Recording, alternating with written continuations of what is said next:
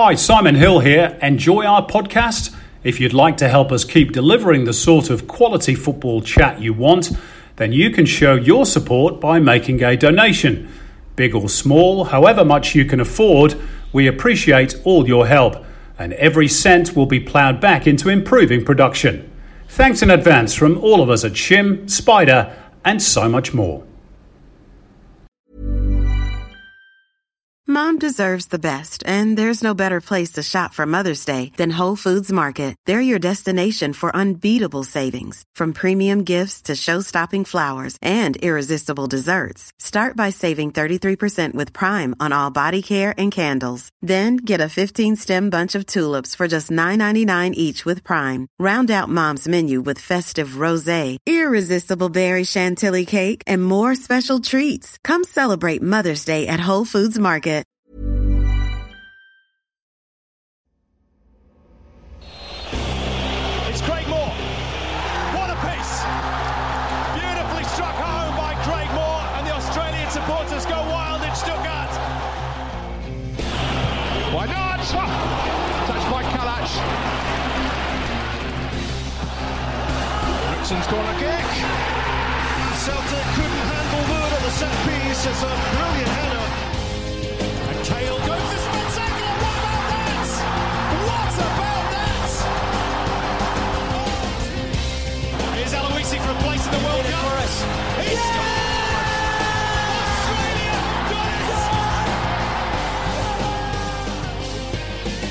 You're with Shim, Spider, and so much more.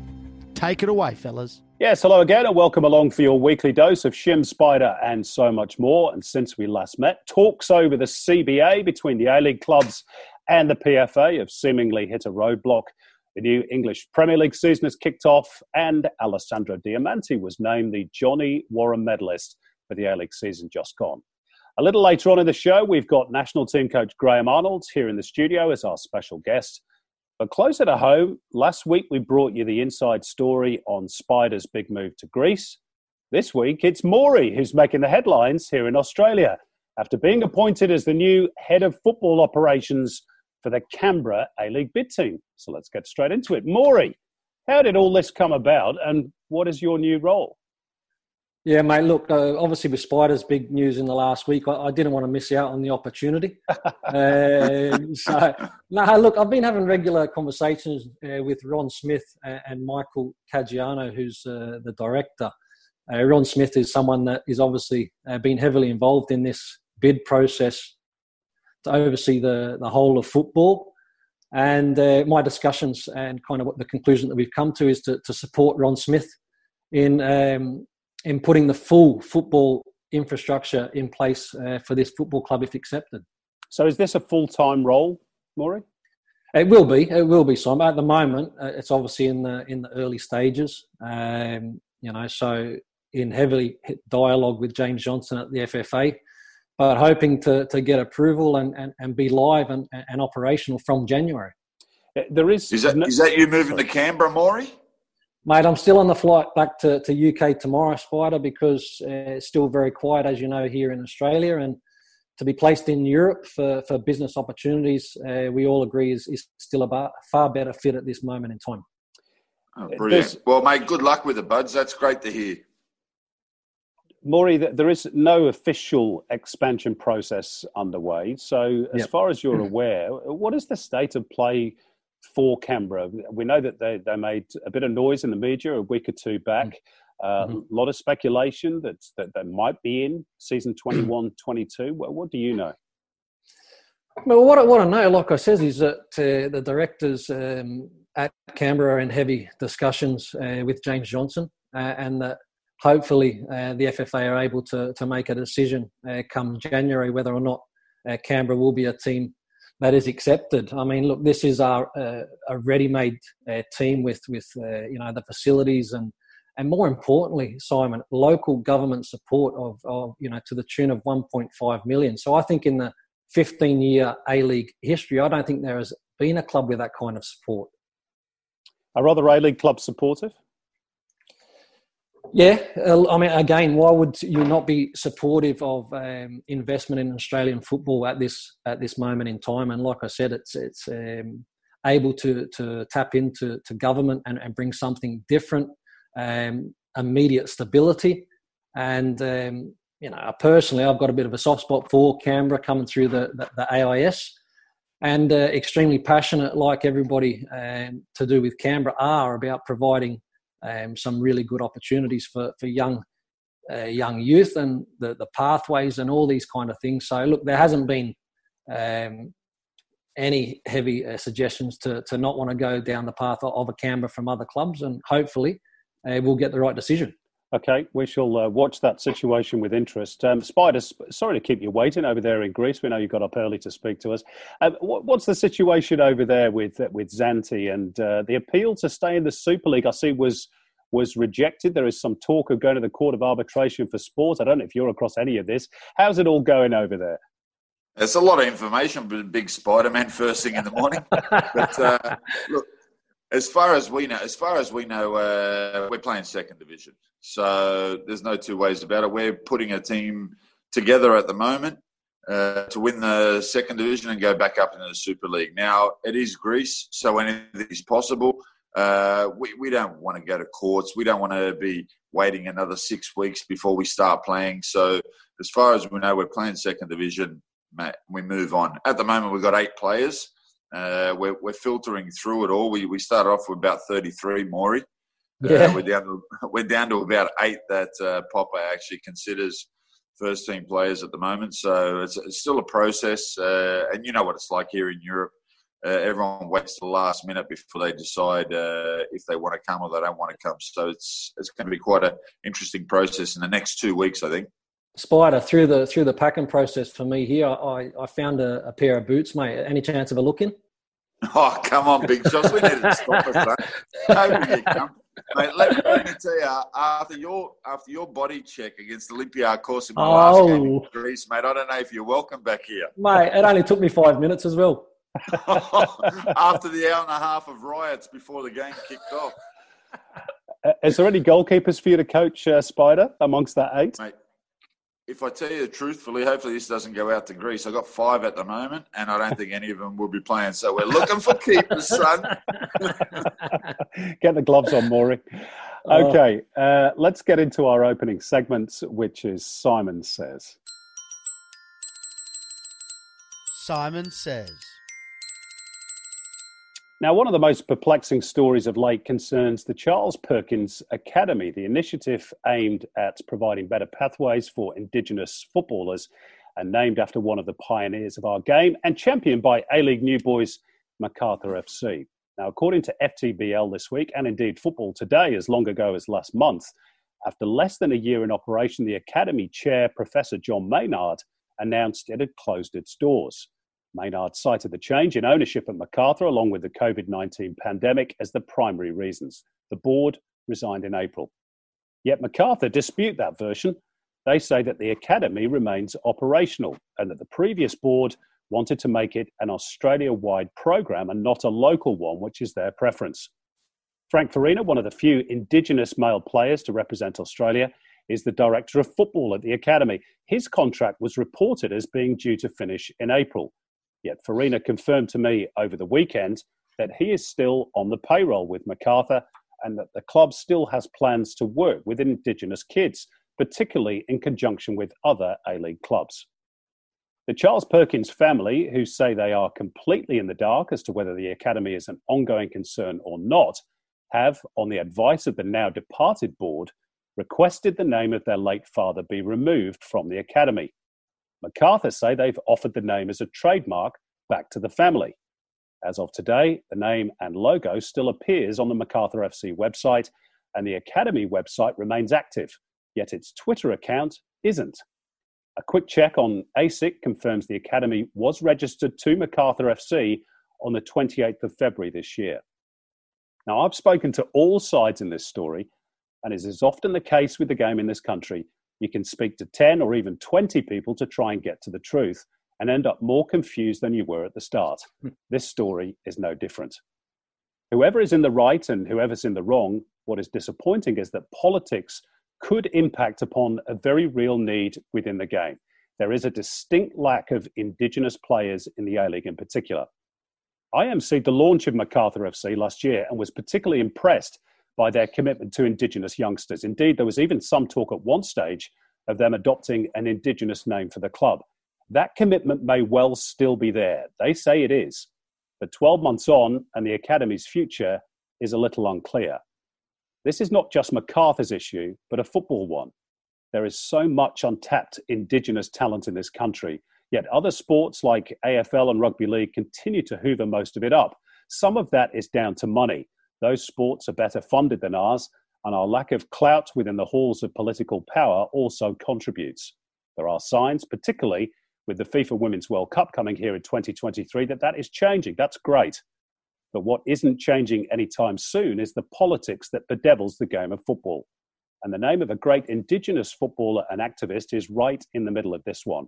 I wonder what would Charles Perkins make of it all? I'm reminded of the late journalist Andrew Dettre's fantastic quote, which sums everything up. This sad tribal compound in which soccer exists accommodates genuine zealots, verified madmen, innocent idealists, mercenary opportunists, egomaniacs, loudmouth dilettantes, pro and anti ethnics, a few conmen, and a fairly large number of amazed bystanders. For promising Indigenous footballers, many marginalised by geographical separation, financial hardship, and let's be honest, probably still, even in 2020, a fair dollop of racism, this is not just irritating, it's a tragedy. Let's hope the Charles Perkins Academy, or whatever it might be called, can survive, the politics be put aside, and the focus be put back on what really matters, and that's the game of football. Let's move on to hard talk. Hard talk. Our Hard Talk is brought to you by Streamgate, which has been live streaming since 2008, specializing in custom built stream pages, pay per view, and multi language streaming. They can cater to large online conferences with multiple simultaneous streams and destinations, including all social media channels, servicing clients right around Australia. Go to streamgate.com.au or find them on Instagram. Well, the CBA continues to be the biggest issue affecting the game at the moment. I touched upon this last week, so we won't go in depth this week, but safe to say that Tuesday, maybe even before then, is an important day for the A League. That is the day that players are due to be paid, but the standoff regarding any future collective agreement continues. The clubs want to implement pay cuts of up to 30%, while the PFA is standing firm and has suggested staggering cuts over a period of three years, or even a cap for a year, which leaves clubs and players free to negotiate individually, while the game works its way through the hardship of COVID and prepares for a new broadcast deal, or indeed, of course, to go it alone. Maury, let's uh, start with you on this one. Where does this land? Because ultimately, I guess there simply has to be some sort of an agreement. Yeah, there, there has to be, Simon, but I, I just think it's ludicrous that players are, are, waiting to see whether they get paid on Tuesday. For me, that, I just can't wrap my, my head around that. I know that there's three clubs that have said that that they will commit to paying the, the players' salaries, the Victory, Sydney FC, and Melbourne City. But my, my issue here is a lack of leadership. Um, for me, when you're going through tough times and tough decisions need to be made, unfortunately, you need to be front and centre. You look at, uh, at pro, proactive behaviour, Simon, and proactive behaviour was when the Golden Generation partnered with a strategy with the FFA that turned a $10 million broadcast deal into $32 million. That's what happens when you have strategy and you're proactive. For me, this, this waiting game of who's going to take the lead, who's going to decide, once again, it just drags the game through the mud. So, who takes and, the lead, Maureen? Who, t- who, who, who do you want to take the lead here? I, I, I, want the, I want the FFA to take control. Spider. Yeah, look, I, I, think it's clear as day that the FFA needs to take control. Uh, I'm I'm a little bit lost with it all, guys. To be fair, uh, and a little bit like what more. Why are these players waiting to, to see if they get paid on Tuesday to see what's going to happen? Uh, they should know. Yeah, of course they should know. And I, I heard it was last Friday, Maury. And then obviously they had the weekend, Saturday, Sunday. Now we're into Monday. Now is it going to happen Tuesday? So then what happens on, on Tuesday morning? The players don't get paid. What, everyone's free? How's it, how's it work, Maury? It's a good, it's a good question, Spider, and um, and that's that's the uncertainty. Um, and look, we're not silly enough to know that for the for the odd player, um, you know, mutual termination or being a free agent is is going to be a real positive. Yes. But let's not let's not forget for the majority of these players, this is is real turmoil and, and uncertainty around about about uh, the future of the their livelihood. So, uh, unfortunately, we don't have the answers. But I just think it's crazy that we're at this situation because Simon, you touched on it last week. I've been talking about it for four months.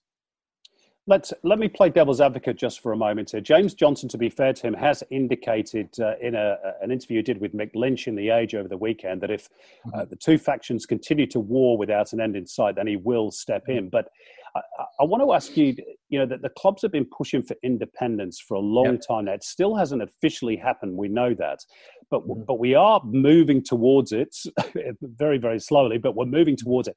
If the clubs are going to be independent and run their own uh, show, mm. then this is on them and the players to sort it out between them, isn't it? I, I mean, the FFA are not going to be uh, in control of the league, and, and I yeah, think but that's, they, that's but they the still FFA's have twenty percent, point.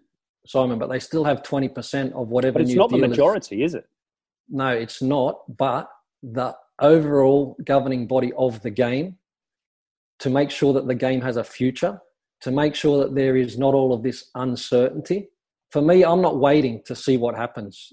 But is that, is that not a sorry, Maury? Is is that not a is that not a cop out uh, by the clubs uh, and the players to a lesser extent? But certainly the clubs that every time there is an issue that can't mm-hmm. be resolved, you know, they have to go running to the FFA and ask James Johnson or whoever it is to to, to sort the, the, the problem out. Yeah, now look, it's certainly not a, a great start in, in what the, the new independence uh, can look like, but because it is the beginning, and I stress because it's the beginning, I would be getting in there ASAP if I'm the FFA and making sure that there is certainty behind our game.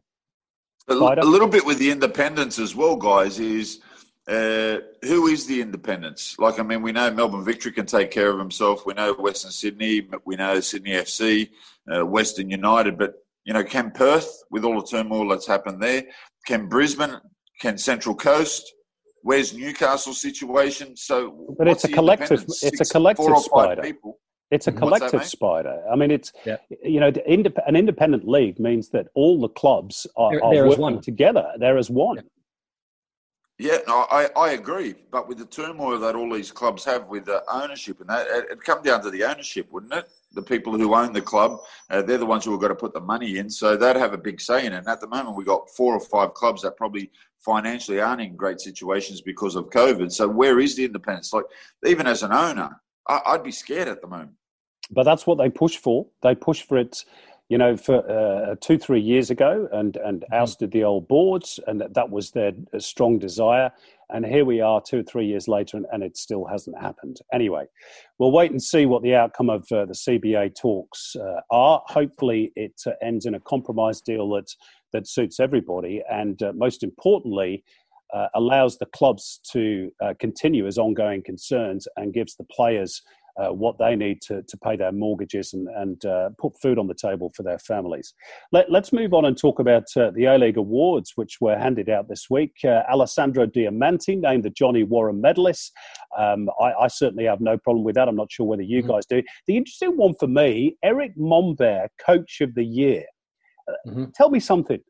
Steve Yeah, you're not happy with that, are you? wins the Premiership, the Championship. He's gone back to back, only the second coach after Ange Postecoglou to do so, and yet he's not Coach of the Year. How does that work? Yeah, you got you got to say he's pretty unlucky. Yeah, I think that's an uh, understatement. Yeah, yeah that's, go, yeah, on, that's go on by your voice there, Simon. You, are not happy with that. You want that rechanged, don't you? No, you want, no you I don't want, want to. I don't want to change, but I, I think obviously this comes down to the voting system and the coaches vote. Uh, you know, yeah. for each other or maybe against each other. Who knows? Yeah. But I do think if you win the double, I mean, what more can he do? Yeah, yeah. No, I, I, I agree with you, Simon. I think Steve Corica, uh, for what he's done for not only this season, but you touched on the last the last two seasons um, to to win the double this year and not be named coach of the year. Uh, very very harsh on Stephen Corica. For me, he was a coach of the year. Yeah, all three of us agree, and that's why Bimby didn't win. uh, and, and that's to take nothing away from Erick Mombaerts, who did a terrific job with Melbourne. Great job. Uh, and of course, is now uh, headed back to France with Paddy Kisnorbo uh, taking over. We wish him all the very best. And uh, honourable shout out as well to Ufuk Talay. I thought had a terrific uh, campaign with, with Wellington Phoenix. Talking of coaches, guys, uh, Carl Veart, not, not officially over the line yet as Adelaide United's new head coach, but it looks as though it's going to happen in the next few days, which is probably a no brainer. Um, Riley McGree looks as though he, he wants to head overseas. Is, is that the right move for him at this stage of his career? Where's he going, Xanthi? Don't know. you would put in a bid, Spider. Uh, yeah, I think. it, but again, how does this play out, Spides? This is the thing uh, with this uncertainty. Um, you know, I mean, Adelaide will be desperate to to obviously if Riley McGree is going to to move on overseas, that they want to be rewarded in terms of a transfer fee. So, look, if Adelaide United get the right offer, Riley McGree's on his way. Uh, that's pretty clear unofficially, we mentioned Carl Veart a few weeks ago uh, in oh. terms of the oh. Adelaide Adelaide United uh, job. So uh, look, it'll be interesting. Like I said, Riley McGree's a great a great player for Adelaide United, but the, the, the business of football, it would make a lot of sense to sell him if they get the right offer. Yeah, I think I think the problem with Riley could be more in the transfer fee because I think uh, unofficially, I think Adelaide has something like a million dollars uh, that they want for Riley, and I think this is going to be the hardest thing for players. Whatever happens, today, tomorrow with the CBA. This is going to be the hardest thing for these players to get out. And I think the clubs in Australia, whichever situation it is, are probably better off working out a situation to let the boys go overseas and play. I think Riley McGree is ready to go overseas. I think he's a very good player. I think placed in the right league, mm-hmm. I think in two three years you can make he can make some serious money uh, for the club that that uh, gets a hold of him. And Adelaide, in all fairness, will probably make more money, Maury, if they sell him from Europe than they will from Australia.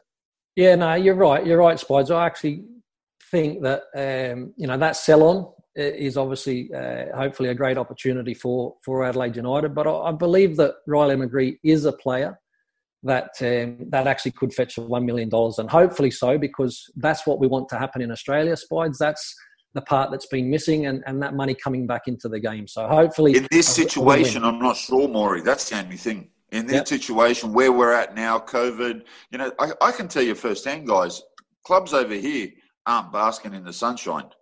Yeah. They're actually just making it work. Mm.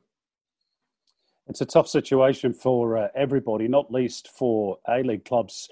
Uh, with the uncertainty over this CBA deal, uh, a lot of our better talents are starting to move overseas. Riley McGree certainly might, might be one, although he remains here for the time being. Sam Silvera uh, of the Mariners has gone to Paços de Ferreira in Portugal. Mitch mm. Duke and Dimi Petratos uh, have gone off to Saudi Arabia. I, I guess yep. the fear is.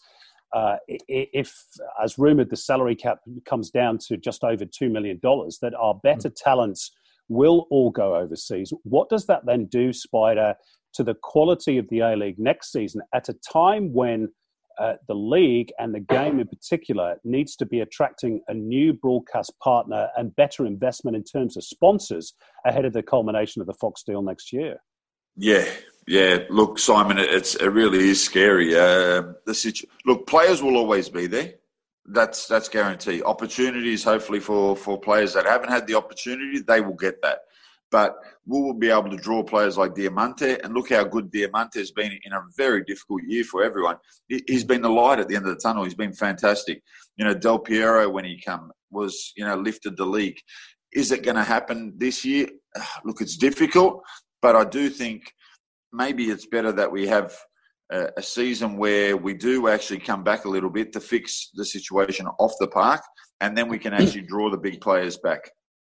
Some of the other moves that have uh, uh, eventuated this last week, Aidan O'Neill has gone to Melbourne City. No surprises there after leaving Brisbane mm. Roar. Uh, Marco Tilio and reportedly Taras Gomulka uh, going to City as well.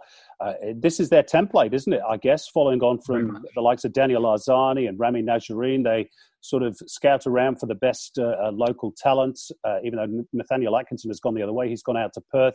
Uh, they polish the rough diamonds and, and, sell them on for money if, if they're good enough, Maury. Yeah, and that's that's their business plan, and it's a very successful uh, business plan. Uh, not only working here, but obviously overseas. You look at clubs like Brentford. Uh, I think they sold Ollie Watkins for thirty million. Um, so look, that, that that's their business model, and, and City will always look to engage and, and get the best younger players. And as you say, you know, try to to give them that extra bit of development and game time, and hopefully sell these players, which you know is a benefit for, for all parties. It's a benefit for Australian football because they go to the next level. Melbourne City make their money. At the other end of the spectrum, of course, uh, some of the foreigners that came in last year, Migjen Basha has, has returned to Europe. Means uh, that means that all victories foreigners from the start of last season, mm. Bacher, Ola Toivonen, uh, Kiki Dobras, Jakob Poulsen, and Tim Hoogland have all gone, which I guess uh, tells its own story. You have to get your imports right in the A League if you're going to uh, succeed. Um, Wellington Phoenix players exited their quarantine bubble this week, 80 days after entering into it in Australia. Wow. Uh, and they've lost Callum McCowatt to Helsingør in Denmark. Gary Hooper's gone to India. And of course, uh, Libby Cacace has gone to Belgium. Belgium. So uh, another rebuilding job, I guess, for, for Ufuk Talay uh, Spider. Yeah, but again, as I said, Simon, you know, you, you lose some players and other ones get the opportunity, and that's everywhere around the world. And if you have a look at the modern day game, a lot of the players that go to play in the Premier League or you know in Serie A in Spain, every year they change. There's two or hmm. three new players, and you go, oh, "Who's this kid?" or "Where did he come from?" Like Bayern Munich's the same, and that's a massive club, but they are always changing players. So that that's a part of the game here. And if clubs are smart, and they use it to, to sell off players, younger players like the Leipzig, sell off the, the Werners that go to Chelsea and make their big money and know where they are in the in the pool. That's fantastic. Maury, I want to ask you about uh, an interesting signing for Oldham Athletic, uh, now, of course, managed by Harry Kewell. They've hmm. signed mm. George Blackwood from yes. Adelaide United. A big chance for George there, even though it's lower leagues in mm. England. Uh, has he got what it hmm. takes mm. to, to play in that particular uh, style of competition and, and kick on from there? Yeah, I, I, think I think he has. I mean, uh, look, Georgie's he's come and showed bits and pieces of, of what he can do here in the A League. We know he's a he's a big lad. Uh, the physicality is something that he will need to to improve upon. But for a big fella, he's got good feet. He has the ability to to, to go either side. Uh, and you know, I've seen his quotes. Uh, to be able to work under under one of his idols um, in in Harry Kewell, I think is a wonderful opportunity. I know that H didn't get off to the, the, the winning start he wanted over the weekend, but great opportunity for Georgie Blackwood, and I actually think he can step up to the mark. In terms yeah. of yeah, go on, Spider. No, I, have always been a fan of George Blackwood's, even when I had him as a kid at Sydney FC. And again, we've always spoke about it. It's about opportunities. Now he's been in the A League for a while. Has he been a standard first eleven player? No, not everywhere. But has he been an impact player? Yes. And here in Europe, to be fair, a lot of clubs they sign players and they say, "Well, this guy can be an impact player. I'll use him as an impact player." But I think the vision two under Harry, I think it's a great stepping stone. And you know what? Guys, he wasn't going to play now for the next six months anyway in Australia. So if it doesn't work, he can always come back to Australia. We wish him all the very best with his uh, move to England. Talking of England, uh, our female players are going pretty well. Um, Sam Kerr is finally getting amongst the goals uh, for Chelsea. She had a bit of a stick, a bit of stick from uh, uh, the press over there for, for not being among the goals. Caitlin Foord was also on target for Arsenal in a 9 1 yep. win against West Ham, for whom uh, Mackenzie Arnold, Arnold. Yep. Uh, Spider, I want to ask you about this one. Uh, as a goalkeeper, if you cop nine in a game, I don't know whether that ever happened to you, that's got to affect your confidence, whether you're at fault for those goals or not. Yeah, uh, the worst part is Simon. You're going home. You're going. Yep, I'm getting dropped next week. hundred percent. Yeah, it's not. It's not. It's not good, is it? Uh, but it can happen, and clearly it has happened. Okay. Uh, final one on this uh, particular segment. Uh, the Asian Champions League is resuming this week uh, in the West, in the hub in Qatar. Uh, already, Al Wahda of the UAE have pulled out due to uh, five positive COVID tests, another five from Al Hilal, and one from Al Duhail of Qatar. Um, all a little bit precarious over there in the West. And there's also an interesting press release that went out this week with regards to Sydney FC's group and uh, those involving Perth and Melbourne Victory as well. the AFC put out a, a, press release saying that the games have been pushed back to November. We knew that, but there was no mention of a venue. Now, I, am told that the Malaysian government at the moment, it was of course slated to, to be in Malaysia, this group. The hmm. Malaysian mm. government is not allowing anybody in or out of that country at the moment. How on earth do they solve this and, and get this competition finished? Because we're still at the group stage and normally yeah. it finishes in December. How on earth do they do it? a big ask, a big ask to see. Um, I think this um, ACL even completed. Um, I spoke with um, Melbourne Victory recently, uh, and it's still that that uncertainty, Simon. Again, so it's been pushed back to November. No venue um, or destination um, still in place. So, yeah, it's it's really looking as if it's going to be a challenge for for this ACL to even be completed this year. Yeah, that just sums up how big the continent is uh, and how difficult. Like when you concentrate on one one country, you can sort of protect yourself in that little bubble. But when you actually start flying around everywhere and you've got teams coming from all over the world, uh, it makes it very difficult. It, will be, I, I, don't think they'll complete it unless they do a one off format like the Champions League did. Which, which was a great success, let's be honest. They, are talking about um, revisiting uh, that kind of scenario. Yep we shall see uh, whether they get it done or not. I guess uh, there's a lot of financial implications uh, in terms of hmm. sponsors, advertisers, TV revenue, etc. Uh, if they don't, but uh, certainly seems like a, a, tough ask to get it done before the end of the year. All right, let's uh, get overseas, shall we? London calling. London calling. Yep, London calling indeed. Uh, and it was in the English capital that the Premier League resumed over the weekend with uh, Arsenal defeating Fulham by three goals to nil. Other results Liverpool edging out Leeds in a seven goal thriller at Anfield, Crystal Palace edging out Southampton by the only goal.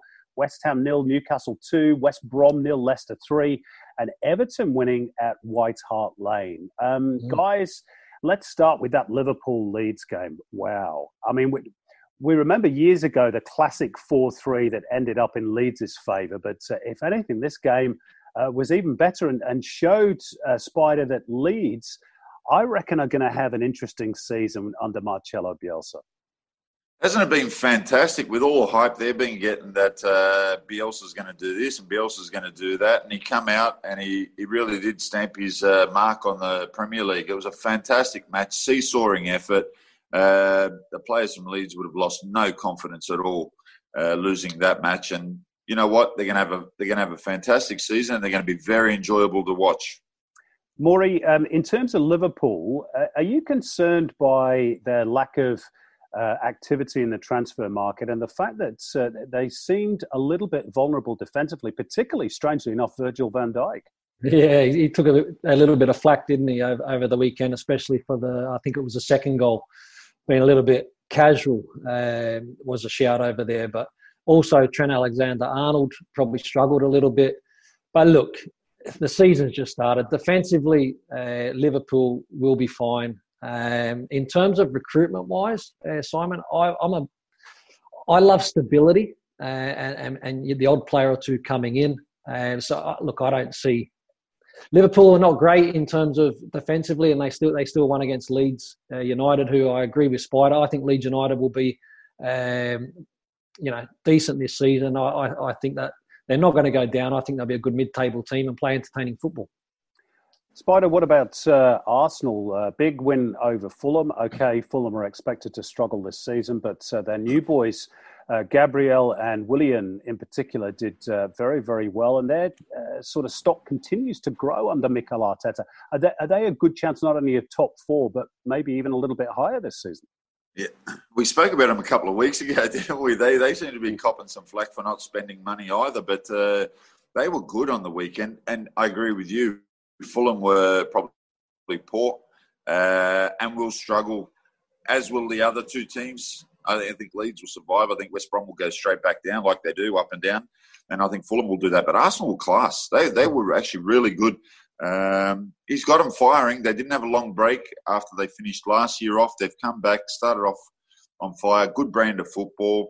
New players come in, done really well. Uh, good side, top four, I would say. I don't think they can push the top two to win it. Even Chelsea's a chance, I think, this year to win it. We'll talk about Chelsea and uh, Man City and Man United in just a moment because, of course, they didn't play on the opening weekend of the season. Uh, Maury, I wanted your view on Everton, who uh, defeated Spurs by the only goal at White Hart Lane. Um, they've made some interesting investments during the off-season. Carlo Ancelotti has has been uh, quite active. They, they brought in James Rodriguez and Allan, mm. the defensive midfielder from Napoli, as yep. well. Could could they be a team that's going to do perhaps what Wolves or Leicester or um, you know one or two others have done in, in recent seasons, Sheffield United, and really sort of push for that yep. uh, that top six? Look, I I don't think that. I mean, of course, for Everton, they'll be looking to push uh, top six. I, I, still, even with the recruitment made, uh, and getting off to a winning start uh, away to Spurs. Uh, I can't see Everton um, pushing into to the top six, but I think that they'll be a good side this season. They'll be hard to break down. Um, Ancelotti's a fantastic uh, man manager, has his team playing uh, a, a, good way of football to get football results. Can't see him making a dent to the top six, though. Any concerns over Agreed. Tottenham, uh, Spider? Oh, far out. He's got a he's got a huge Mourinho. Far out. You know, I, I, watched that game yesterday with real interest. You know, because uh, obviously Ancelotti uh, and what he's done and how he's recruited, and Mourinho. I like Mourinho. He gives me value, so I actually oh, do like watching. Yeah, I do. I do like watching his teams, but far out. They they look like they're going to struggle again. Mm. They really do. In terms of uh, uh, the other teams that didn't play over the weekend, Manchester City, of course, uh, were very strongly linked with Leo Messi during the off-season. It didn't happen. Hmm. Uh, they did get Ferran Torres. Uh, they got Nathan Ake as well from, from Bournemouth. Do they hmm. need one more central defender? There's a lot of talk about Kalidou Koulibaly from, from Napoli. Is that what they need to, to take the title away from Liverpool? I think, Simon, you know better than anybody. That's exactly what they need. Um, you know, Ake is a, is a, is a decent player, but a player of the presence um, and experience of a Koulibaly, I think would be enormous uh, for Man City. I, I, I, still believe they definitely need to strengthen there. Spider, Chelsea. mate, Sorry, you, you, you, what's your say on Man City? Come on, buds. let us let us know. I can see you sitting there, mate. You're plugging away. You want to say something. What do you think? Yeah, I think they need Koulibaly, to be honest. Uh, I, think, I think that's one of the things that they're missing. Uh, otherwise, I wouldn't have brought it up. I mean, Messi would have been lovely, let's be honest. But oh. um, I, I, think that's uh, that, that would have catapulted not only City but but the Premier League into the the stratosphere had he mm, come to. England. He still might, of course, over the next uh, twelve months. Uh, be interesting to see how that January transfer window plays out. Um, I saw that he did suit up for the first time since uh, the big rout for a pre-season friendly for Barcelona. Is he happy? Mm, not sure. so the next uh, six months are going to be very interesting with regards to uh, Leo Messi. Uh, Spider, I want to ask you about Chelsea. They've been the big spenders uh, of the Premier League over the closed season. Timo Werner's come in, Kai Havertz, Ben Chilwell, Thiago Silva on a free transfer, Hakim Ziyech. Um, Frank Lampard going a different way. Of course, they had the transfer ban last year, so he had to go with the youngsters. Uh, now that those kids have had 12 months uh, in the first team, how does he blend th- those new big stars in together with the youngsters? And could they be uh, Liverpool and Man City's big challenges? I look, I, uh, yeah, I'm a big fan of Lampard's. Uh, I think he's done a great job uh, the way his coaching career has started. Uh, I think they've got double competition this year as well, so he's going to need all those players. And you know what, son? If you can afford it, and they're not ridiculous amounts of money. Yes, they it's a lot of money, but for a Premier League giant like Chelsea, it's not ridiculous money, and they're going to need those players over both competitions if they're going to compete. Mom deserves the best, and there's no better place to shop for Mother's Day than Whole Foods Market. They're your destination for unbeatable savings, from premium gifts to show-stopping flowers and irresistible desserts. Start by saving 33% with Prime on all body care and candles. Then get a 15-stem bunch of tulips for just $9.99 each with Prime. Round out Mom's menu with festive rosé, irresistible berry chantilly cake, and more special treats. Come celebrate Mother's Day at Whole Foods Market with Liverpool and Man City. So I, I think they're a big threat. I, I, think they'll be they'll be in the hunt for a long, long way. Maury, Manchester United, uh, they signed Donny van der Beek from Ajax. Um, mm-hmm. Harry Maguire, of course, had a very interesting off season, but uh, mm-hmm. he's uh, retained the captaincy just about. Um, how do you see them going this season? They had sort of a, a, season of progress, I guess, under Ole Gunnar Solskjaer last year. Can they continue that this season? Look, uh, yeah, I mean, there's been some recent news, obviously, with Greenwood uh, in terms of the the, mm. the stuff with, with, with England and some happy gas. So not not great headlines for Manchester United, uh, but I actually believe that they will have a, a good season. Donny Van der Beek would be a great signing. Um, the goalkeeping situation, Spider might like to add on that. You know, De Gea needs to be needs to be better and more consistent. If he if he is, um, Man United, we're still kind of saying didn't have a great season last year, or the perception was they, they, they didn't do great. They finished third. Mm, yep. um, you know, so uh, it wasn't too bad, and I think uh, I think Ole's actually building something quite nice again at Manchester United. What about that goalkeeping yeah, I, I, situation, Spider? D- David De Gea, or d- does he go with Darius Henderson, who had a great season on loan at Sheffield United? United, yeah. Well, it's funny. There was there was a lot of talk of Casper uh, Schmeichel going there in the off season, wasn't there? Yep. Mm. yep. And I don't I don't know what eventuated there and why why that didn't happen. But look, let's be honest, man. We're talking about De Gea. Like he's actually a very very good keeper. Mm-hmm. So I mean, he didn't have a great year last year. Okay, that can happen, but he's still a very very good keeper. So I think uh, with a little bit more pressure, I think he'll get the nod. He'll start the season and then it's up to him. And I agree with Maury. I think Man United last year copped a lot of flack for for actually finishing third in the competition. They're a good side. They were young. They were mobile. The players got more experience, and they're a threat this year as well. Do I think they can finish ahead of Liverpool and Man City? No, but will they make a big, uh, big difference in the league to see who wins it? I think yes. Okay, before we uh, close this segment, guys, um, I want one word answers or one team answers, um, or three in terms of the relegation battle. Uh, mm. Who hmm. are your champions this season, and who are the three to go down? Maury.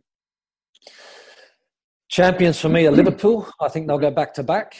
Um, relegation, I believe the three teams that will go down will be Fulham. I think Aston Villa can go down.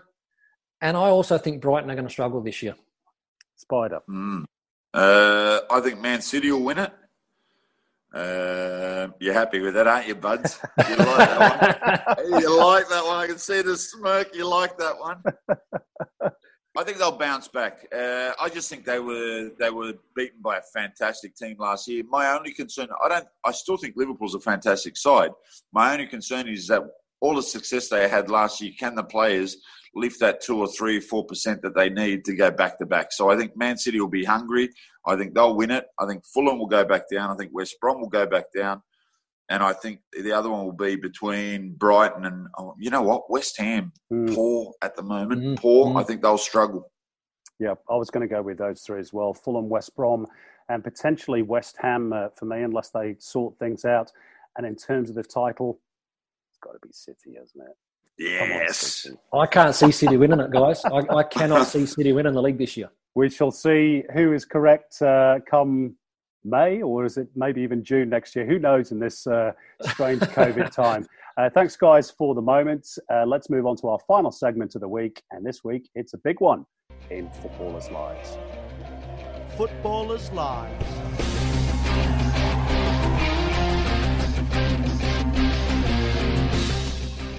Well, our guest this week probably holds the most important position in football in this country. Born in Sydney in 1963, he started his playing career in the NSL with Sydney United before heading overseas to play for Roda Kerkrade in Holland. He had further spells with Liège and Charleroi in Belgium, with NAC Breda back in Holland, with Sanfrecce Hiroshima in Japan, and then finally with Northern Spirit back here in Australia. As a coach, after cutting his teeth at two of his former clubs, he spent many years as Frank Farina's number two with the Socceroos. Then, after an interim spell in charge of the national team, he reverted to being number two under Pim Verbeek. Finally, he got his chance as a number one with the Central Coast Mariners, where he led them to their first and so far only A League title. And then, after a short stint in Japan with Vegalta Sendai, he got the job at Sydney FC, winning another title in 2017 before returning to the national team job this time on a full time basis in 2018. It's a real pleasure to welcome Graham Arnold to the podcast. Good to see you, Arnie. How are you? Mate, I forgot about all that. That really happened. We're, we're going to go through it in detail, I tell you. But before we do, now I know you've just been on a little break uh, away with your wife, Sarah. Um, Mhm. Now tell us the funny story that, that happened whilst you were on your little break. You got mistaken for somebody else. No, look, I thought I'd get away for the weekend, and you know, I know I've, you know, without coaching you, you know, people forget who you are quickly, and so I thought I'd grow a beard and go away where no one had recognised me. I went up to Hawk's Nest, went to the bar to get a beer. The guy's looking at me. He goes, "I know that face." He says, and I said, "Oh yeah," and I said, "Where from?" He goes, "Let me get back there." I said, "Okay, no problem." And I'm standing there waiting for my beer, and he goes, "You're Wally Masur." And I went, and I went, oh no. I said, that's why I grew a beard, so no one would recognise who I was. And he goes, mate, you're. I said, listen, don't tell anyone we are. Right? Don't tell anyone, please. I'm here for a quiet weekend. He says, yeah, no problem. Three days I was Wally Masur. and he was asking you about Paul McNamara Oh, and Paul yeah. McNamee and all the He other goes, what was those? Uh, he says, what were those twins? Uh, the, the doubles couple, sorry, that were they were great in those days. I said, oh, oh Peter McNamara and Paul McNamee. Oh yeah, they were great. What were they like as players? Oh, mate, champions, great guys. so uh, and then he says, "What was that Pat Cash like?" I said, oh, "He's a bit of a twat." And they go, "Oh, really? Yeah. Oh, oh, do you still hit the ball?" Oh, yeah. I said, "If they hit it straight at me, I can't run, but I, I hit the ball back." Oh, brilliant. Absolutely. You could have a laugh. Um, well, I suppose it is uh, easy to forget football coaches at the moment, particularly national team coaches, aren't Arnie. So, Hmm. how are you filling your time at the moment uh, with, without international matches? Yeah, it's, uh, there's two ways of looking at it. No, there's two ways of looking at it. Uh, it can be a tough time and a lonely time, or it can be half time. Uh, you know, I've probably had 13 years of coaching.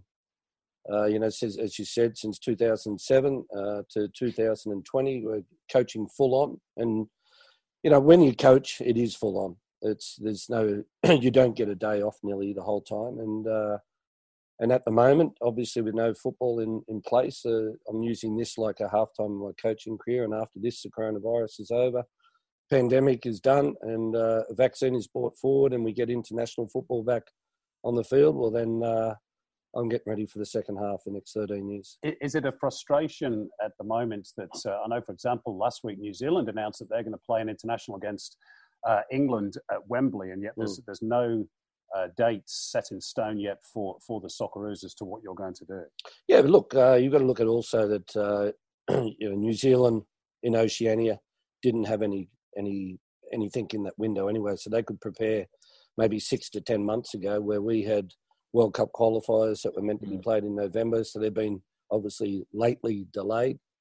Um, so therefore, it's it's it's tougher to get any type of European nation because most of them are playing in the Nations Cup and they're you know they've got games. But look, we're we're reaching out to other uh, uh, other fed, uh, uh, a member federation, sorry, CONCACAF, CONMEBOL, to see what they're doing if their World Cup qualifiers are, are still on. And, uh, you know, there is a strong uh, feeling that uh, and a good appetite to have a couple of friendlies in November. Okay. In terms of um, the other stuff that you're doing around the FFA, I know, I know you're helping James Johnson quite a bit, trying to put in place uh, certain strategies, um, programs. Uh, you, you're throwing around ideas to try and uh, reboot the game because we all know that it's you know in a little bit of trouble at the moment. Um, what's uh, can you give us any insight into what all that's about? Yeah, look, uh, like everyone else, you know, I took a, a pay cut, 50% pay cut when the uh, coronavirus came It's only three million on a year board. now. Huh? Only three million a year. Oh yeah, as if. And uh, you know, just with my appetite and passion for the game here in Australia, I, I said to James I would go away and uh, with my analyst do a document, uh, and it's only start, uh, uh, stats and data. It's no opinion based, no recommendations, and really have a look at where we're at as a game, but why we're not producing talent anymore. And you know, I hate to compare generations and and and those type of things, but look at why in a semi-professional world of the old NSL, did we produce these wonderful players? And why, in a professional world uh, of the A League, are we not doing the same? And you know, we've come up with a a, a 22 page um, summary of, of it, and it will be on. It'll be available online uh, uh on the FFA um, social media website.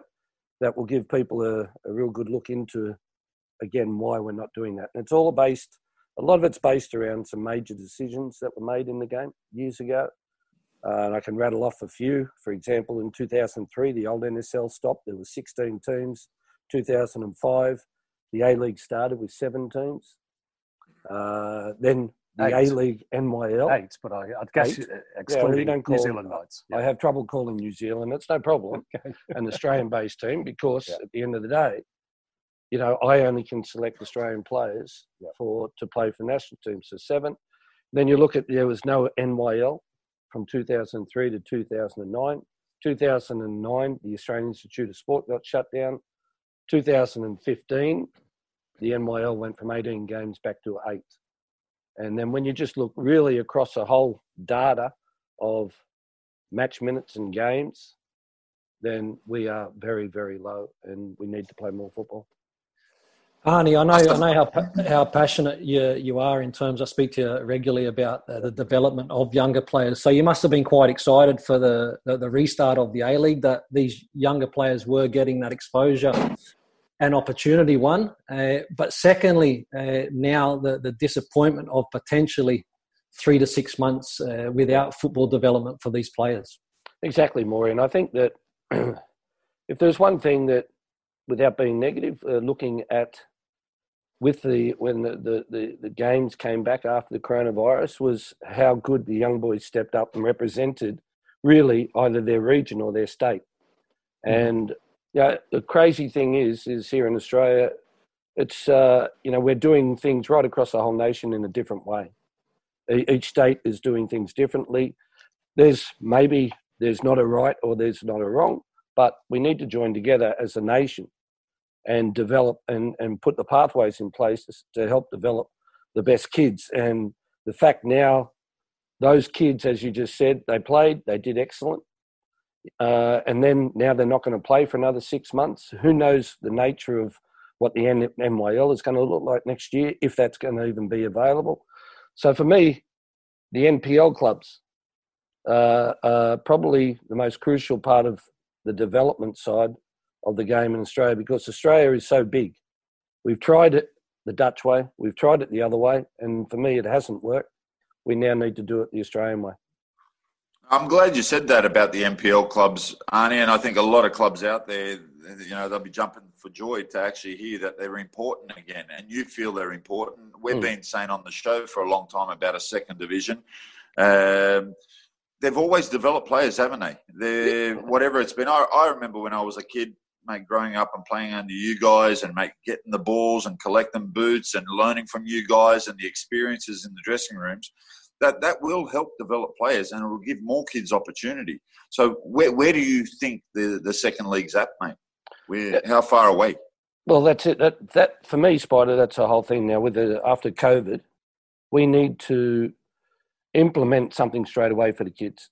If I, I truly believe strongly that we need a, a second division, whatever that is, a championship or whatever. But how long is it going to take to put it to be put in place? I believe at this moment in time we don't have another year to waste. Yeah. At the, at the moment, Spider, and you you've got a son that's been through it, and, and you've got a son that's grown up through it. That you know we can, from what I believe and and being told by coaches that have gone over to Europe and taken young kids away up to the age of 16, we can compete with anybody. Yep. But as soon as we get to 17 and there's no football for those kids, so your son and those kids that went away to, the, to Brazil uh, mm-hmm. and they got in the last 16 in the world with the Joeys in the under 17 yep. World Cup, they come back and they played two games of football since. How do you expect Spot people? How do you expect people to get great at their trade if they're not practicing their trade? And for me, the age group between 17 to 23. You know, when I, what made me do this was I did the Olympic team and, and really have a deep look into Australian football was when I did the Olympic team in Thailand this year. And when you're you're picking kids aged between 20 and 23 to play in the under 23 tournament. So kids born from 97 to 2000. Each A League club I was ringing, I was ringing about two to three players in the whole country. So when your times that by nine, 10, you're talking about 24 to 25 players right across the whole country that were eligible for the Olympic team. Which is your squad, basically. which is one squad more. And I'll tell you, Yeah. I ended up taking six players born in 2000.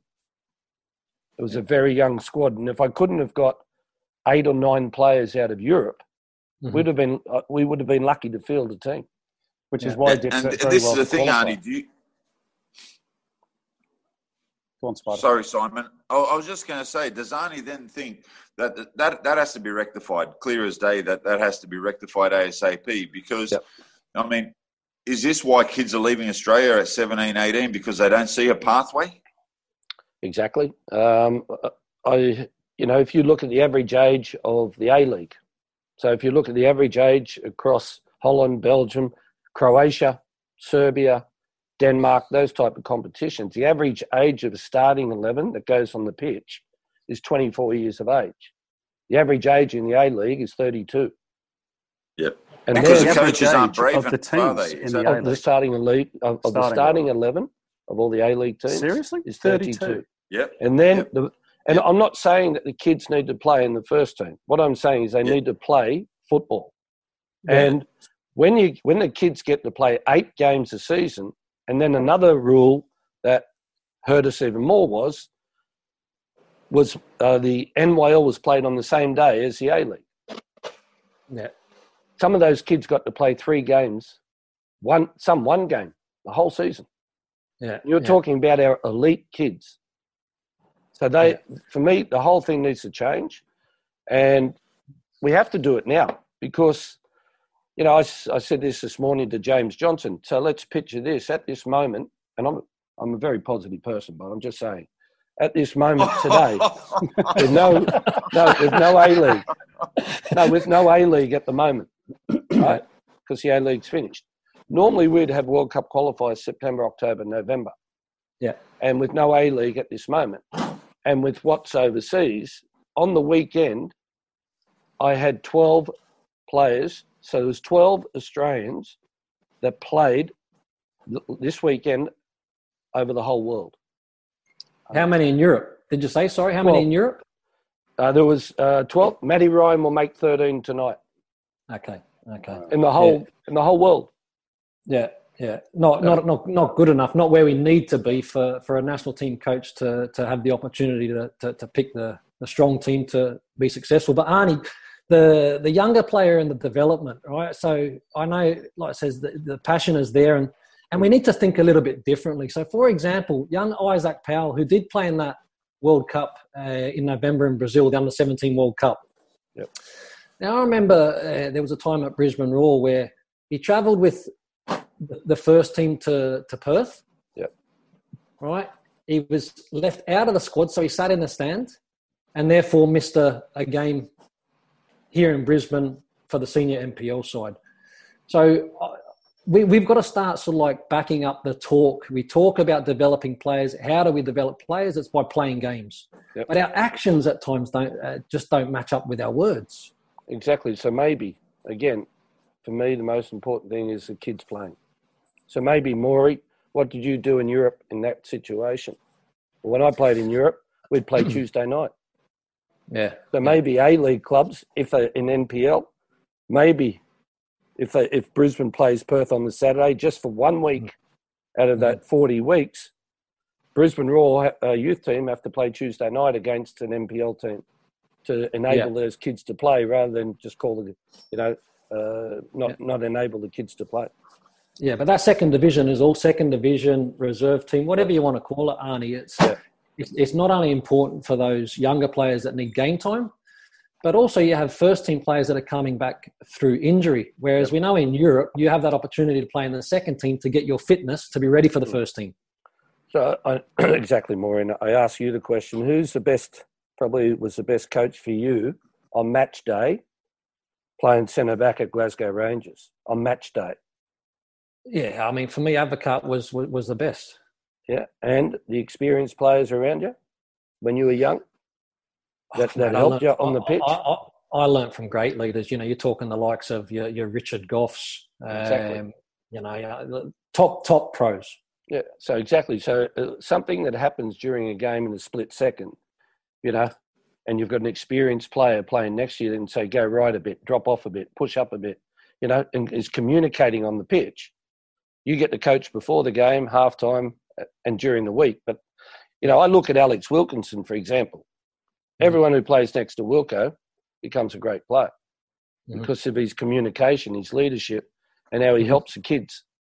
And that's something Patrick we didn't- would have been the same for you at, at the Mariners. Yes. at the Mariners, he was great. I guess, uh, Arnie, the, the issue, we all know what the problems for the game are. The, the, the problem is the solution requires investment and money. We all know that's always been the game's problem. How do we solve that issue? I know you're not the financial man, No, you don't sit on the board, but the game lacks money to be able to implement some of these solutions. How do we resolve that never ending conundrum? Yeah, look, I think uh, you know, obviously, money is is, is important. Know, I think we have, you know, owners at the moment with uh, with a good uh, a lot of money, and I think if you branch out to new franchises, I think there is money in in, in Australia. And Maury's part of one now in Canberra. I think that uh, you know to get more clubs is is something that uh, the sport needs in the short and long term. But uh, just for me, again, I'm just talking about the kids and where they can play. And I just think with Australia so big that them doing that in their state will help that enormously. Okay, um, we're going to just branch away from the future. We've got some Twitter questions coming up uh, in, in a little while as well from our listeners. But uh, a lot of people, um, certainly younger people, will probably not remember your playing career. Um, I can't. I, you st- well, I hope you can because I'm going to ask you about it. Um, you started, as we said, in Sydney United uh, in particular. listen, I didn't play for Sydney United. I played for Sydney, Sydney, Croatia. Croatia. Okay, as they were. Correct, Spider. Graham. That's correct, Graham. you got to one grand final 1988 now i actually had a look at this on youtube uh, yesterday. You lost to marconi on penalties. The one thing that i can't believe and the one thing that is probably better today even though we still complain about it the pitch looked damned awful It was that was that was good pitch in those days, Parramatta Stadium. that was the only one at that time of year that had grass. Oh, um, but you lost that grand final. You, you went overseas in 1990 with Roda Kerkrade. I think uh, Gary Van Egmond was there with Yeah. you as well at the start. Um, you played with some great players and under some fantastic coaches Mm. down the years. I'm just going to pick a few names out of here. At Roda, you played with Ronald Waterreus, who I think uh, played at Yeah. Rangers. Yeah. Uh, Yeah. Mario Been, Alfons Groenendijk, who I remember at Manchester City many years later. Uh, RFC Liège, uh, you played under Eric Gerets and then. George Leekens. Uh, you played with Victor Ikpeba, Sunday Oliseh. Um, NAC Breda had Tony Vidmar with you. I mean, these were terrific players, great coaches. Do you feel as though you absorbed like a sponge a lot of information from all those players around you, particularly from your time in Europe, not exclusively? Yeah. Look, those times were uh, fantastic time because, first of all, there was no social media. Yeah. Thankfully. you could get away with everything. no, but you know, like the, the days that I went overseas, there was three foreigners per club, and Hmm. a Belgian player in Holland was a foreigner. Hmm. Uh, so it was pretty crazy that uh, you know there was a handful of Australians that got brought over to Europe, uh, and and you know played in those top European leagues. And I think Eddie Krencevic was was one of the first ones with Dave Mitchell, Slater, Farina, and we all got and then myself and we all got picked up by playing with the national team, uh, and and doing those tours and having clubs come out here and play play against us. But you know the the coaching was brilliant. Like you know it took me. I have to say, looking back on it, I probably played in a semi-pro league in in, in Australia. I was a builder at the time, and I had to go to work every day and then train at night and my game probably went up another 50 60% of what i played here in Mm. australia and obviously with great players around you but the level of competition that you play against and so you know what i took out of the coaching or the dutch methods and dutch ways uh, was fantastic i had a great assistant coach uh, Willy van der Kuijlen at uh, when I first went to Roda, and he's one of the leading goal scorers of all time in Dutch football at PSV. And just the little details that he gave me as a striker on creating and making your own space to score uh, score goals in the box was fantastic. Uh, Eric Gerets uh, in, in Belgium was was his first year of coaching. He was probably the best player that we had, even though he, he was 40 years of age and retired at PSV. And it was funny because that year and that that uh, that that part of that uh, era with Eric was when uh, I played with Jean-Marc Bosman. The Ah, Bosman rule. infamous Jean-Marc So Bosman. in the old days, changed football. uh, in the old days, you had uh, when you were off contract, you still had a transfer price on your head. Yeah. Right. And Eric, uh, so Eric Gerets was in his first year of coaching. He didn't want Jean-Marc Bosman with with the team. They put five hundred grand on his head that he couldn't leave, and Eric made him train with a reserve grade team. So that's where it all started. yeah, that's where it all started. And and it he went. All he wanted to do, he was about 28, 29 years of age. All he wanted to do was go and play with Free. his mates. Yeah. Hey? Yeah, just wanted to be free and go play Yeah. football. And, and all he wanted to do was go play with his mates in a French third division competition. And because of that price, uh, he couldn't do it. And that's where it all started. He fought. Fascinating. he but if they would have rang up the PFA, they would have got involved and got him off. well, like, like they did for you. in terms of your uh, your coaching career, Arnie, obviously um, you you started, as we say, as, as assistant with with the Socceroos under Frank Farina to start off with. You, you've had lots of highs and lows, both as a, a as a senior coach and as a, as a number two. Um, just want to pick out a couple of the highlights. Uh, the Mariners title win in 2013, and then obviously your your success with Sydney FC in 2017, along with the, the, the, national team success as, as a number two in particular. What's given you the most satisfaction in terms of those ups? We'll maybe talk about one or two of the downs in a moment as Yeah, well. but the downs, the ups, but the downs are the best because it's the best learning experience you can have. Mhm. The ups are great, and it gives you a reward for you know all the hard work that you do. You know, I obviously like people like to talk about Frank Farina, like Frank Farina was coach of the national team, Frank, but they don't say about what he really did well. Right? He had to go through a period in a term where the ASF shut down. It was completely Mhm. broke. There was no competition, and Frank Farina and we won a, a, a bronze medal at the Confederations Cup. We beat France, and we beat Yeah. Brazil one 0 in the semi final. And then Frankie, and then we went to Germany, and uh, for the Confeds Cup there, and that was Frankie's last uh, last last tournament. And Frankie did a great job in bringing all these guys through and giving them a lot of lot of game time with experience. Uh, on my side of it, the wonderful learning experience was Gus Hiddink on detail. He wasn't, and I know these boys will say, I had a great experience with him as an assistant coach because of the way that he treated me. Uh, the way he Because you treated could have a cigar. You could have a cigar and a glass of red with him. yeah, well, we had to run like dogs. yeah, and and he was his attention to detail and everything. But the, then the way he man managed people, I saw something completely different in that, and I tried to do that same way, and it was the biggest mistake I ever did. And that was 2007. And then I had this great man manager in Pim Verbeek. Pim was a a, a great, uh, was a, a, very good coach, but was just an unbelievable human being. And Yeah.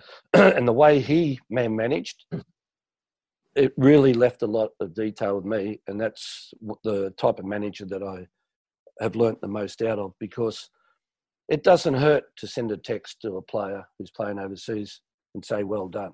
It doesn't hurt to reach out to players where Chus Morio he would not even these guys probably Ru- didn't have one conversation with him. Ruthless. So I saw two two different aspects of coaching, and and you know I still say you know like one of the uh, my best achievements has been is qualifying the Olyroos in 2008 for Beijing when there was no NYL competition. I had I had 23 players who didn't play a minute nearly the whole season, and Mhm. but being able to get after the you know your negative one will be the 2007 Asian Cup. After I being think you able already to touched on that. To be fair, No, no, it's great. Yeah, yeah. uh, after being able to remove that and get straight back into coaching and having that bit of success uh, with the Olyroos boys and qualifying for Beijing is what made me go forward. Arnie, imagine uh, obviously one of your great successes you touched on there, 2008, uh, with the lack of minutes from those players. Mm. Um, and, and, look how far the rest of Asia have come along in that period of time to to where, where we sit now. That that's a bit I think that we're all slightly uncomfortable with at the moment. Eh? Oh, Maury, it's um, you know we've done it. What we've done in the past has been ten days acclimatization, I call it, not yeah. preparation, for junior uh, World Cup qualifiers. You know, people want to call it AFC tournaments. Well, they're, they're actually they double up as junior World yeah. Cup qualifiers, and ten days preparation. And if you don't qualify, they shut the program down. And you know, it's you know, you look at the money that the the, the Middle East countries, uh, Japan, mm. South Korea, and they're all putting in, is uh, you know, is untold. And we've got to get serious about it. And get serious about it. Well, then uh, we can we will fight the whole way. Just want to ask you one more, Arnie, before uh, we move on to some Twitter questions.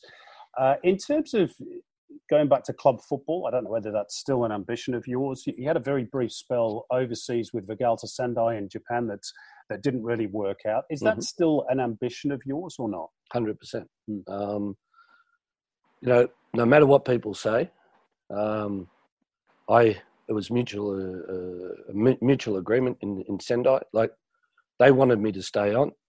I had two draws and four losses, but I couldn't manage the way I wanted to manage with communication because of the trans- I needed a translator, and to go through a translator, I couldn't read the body language of the players. I couldn't get a connection with the players, and and I think that's uh, that's what I try to specialise in, in in managing is is the man management side of things. And I went to the chairman after a game, and I wasn't enjoying it. And I went to the chairman after the game, and I'd said to him, "If I stay, you're getting relegated." And he said, "Why?" They wanted me to stay till at least the middle of the season, and I I gave it in after six weeks because I could see that the players weren't understanding what I wanted them to do. I could see they weren't. Obviously, we lost four 0 in one game against Urawa Reds, and you know they could they couldn't read what I wanted them to do. So as I said, I went to the chairman and said, if I stay, you'll get relegated. You'll have a, a sponsor crisis, a fans crisis, a player crisis. It's easier that I walk away now with a mutual agreement. I didn't take a cent. I didn't. I had a two-year deal. I didn't take a payout. I walked and left, and I felt better for uh, in for them that replacing me with the assistant coach Watanabe would have done a better job than me staying. But at some stage, you'd, you'd still like to, to head back. Oh, 100%. 100%. Like, uh, yeah. you know, the MLS attracts yeah. attracts uh, yeah. me a lot. I, I really, uh, I know our salary cap system works. I know that way of it, and the cultural side of it is very similar to Australia, but I still have you know a lot of ambitions. Okay, um, let's ask a couple of uh, Twitter questions from our listeners. Um, this one from Dom, which is our question of the week. Uh, congratulations, Dom! You win a hundred dollar voucher for Outback Steakhouse. How do you feel about Lyndon Dykes' decision to play for Scotland? I feel great. Um, you know, at the end of the day, it's such a big decision. You know, these two guys here would have had a, a, a, would have been put in the same position where they had a chance to play you know, for either Scotland, Australia for Maury, Croatia, Australia for Spider, and but the rulings were different in those days. Um, I had conversations, three conversations, four conversations with Lyndon over the telephone. I've got text messages, probably 20 text messages. Uh, Rene Meulensteen went and watched him play live. If our qualifiers didn't get called off in March against Kuwait and Nepal, he was in the squad selected. Wow. And he had agreed already to come and play for Australia. Now that's changed a bit with his transfer from Kilmarnock to QPR, um, and you know at the end of the day, it's it's such a big decision for him and his family. Yeah. And I wasn't going to put him under pressure just to cap him, you know, for a game or two games just to make the media happy or the public. It's a it's a big decision for the kid. Sure is. And I support him 100% with the decision he's made. Okay. Uh, Lee Broxham Facts, uh, as, as a former striker, what's something you can show off on the training pitch to the current team? Now? Yeah. How to miss? Absolutely nothing. Absolutely nothing. How to miss? Absolutely nothing. Let me give you the tip. Yeah, that was a quick Uh, answer. and this this one from Scott Greenwood. How has the training methods and professionalism of Socceroos teams and camps change between playing for and now coaching the national team? Oh, Chalk and cheese? yeah, chalk and cheese. Yeah, no, it's uh, yeah, look, the amount of travel, the level of the games now is so high. Um, you know, it's it's. A, I try to again drive a culture of enjoyment, a, a culture of pride. Yeah. Uh, to play for your country, the boys give a lot of commitment to do what they do with playing abroad and travelling all the way here to Australia to play for, to play for their country. And when they go out in the pitch, I just want them to go out and enjoy doing it. Okay. And the last one uh, from Nick Ogle via Facebook. Uh, your thoughts, Arnie, on the first string Socceroos being part of a big club but not getting regular uh, playing time against playing in a weaker league but playing every week? Yeah, look, I'm uh, I am for one that every you know uh, when you go through life, you go up the ladder. Uh, some players, younger players, have taken the jump from you know from here right to the top rung, and then of course they haven't played. They've had to come all the way back down, and some their careers can be over. I think it's one step at a time. Okay. Your career gets better and better as you keep playing, playing, playing, rather than not playing at all. Okay. And uh, thanks for all your questions uh, this week. And thank you to Graham Arnold for being a, a very, very interesting part of our podcast. Uh, Oh, thanks for coming in, Thanks, Arnie. Simon. No, How it was, it was How come you got a bit of purple there and a bit of yellow on your beard and grey and black? Whereas yours is all you called grey. me interesting. hey, hey, Arnie, norm, normally on the show we ask people about their favourite ground and stuff like that, but uh, I've just got a message from someone in Holland to say, could you ask Arnie's favourite nightclub in Kerkrade? Oh. now that was. Uh, La was that? Diligence. I was going to say that's 30 years ago, and I still remember La Diligence. Apparently, apparently there's, a, there's a plaque there in your honour. Arnie. Yeah, It's still yeah. there. Thanks, Uh, guys. Thanks, thanks for reminding Rory, me, Spider. And thanks to Spider. Thanks, Arnie. Thanks to Arnie. Arnie, thanks very much, mate, for your time. Thanks, Maury. Top man, mate. And that is us for another week. Zoom connections notwithstanding, we're back same time, same place next week. Until then, bye for now.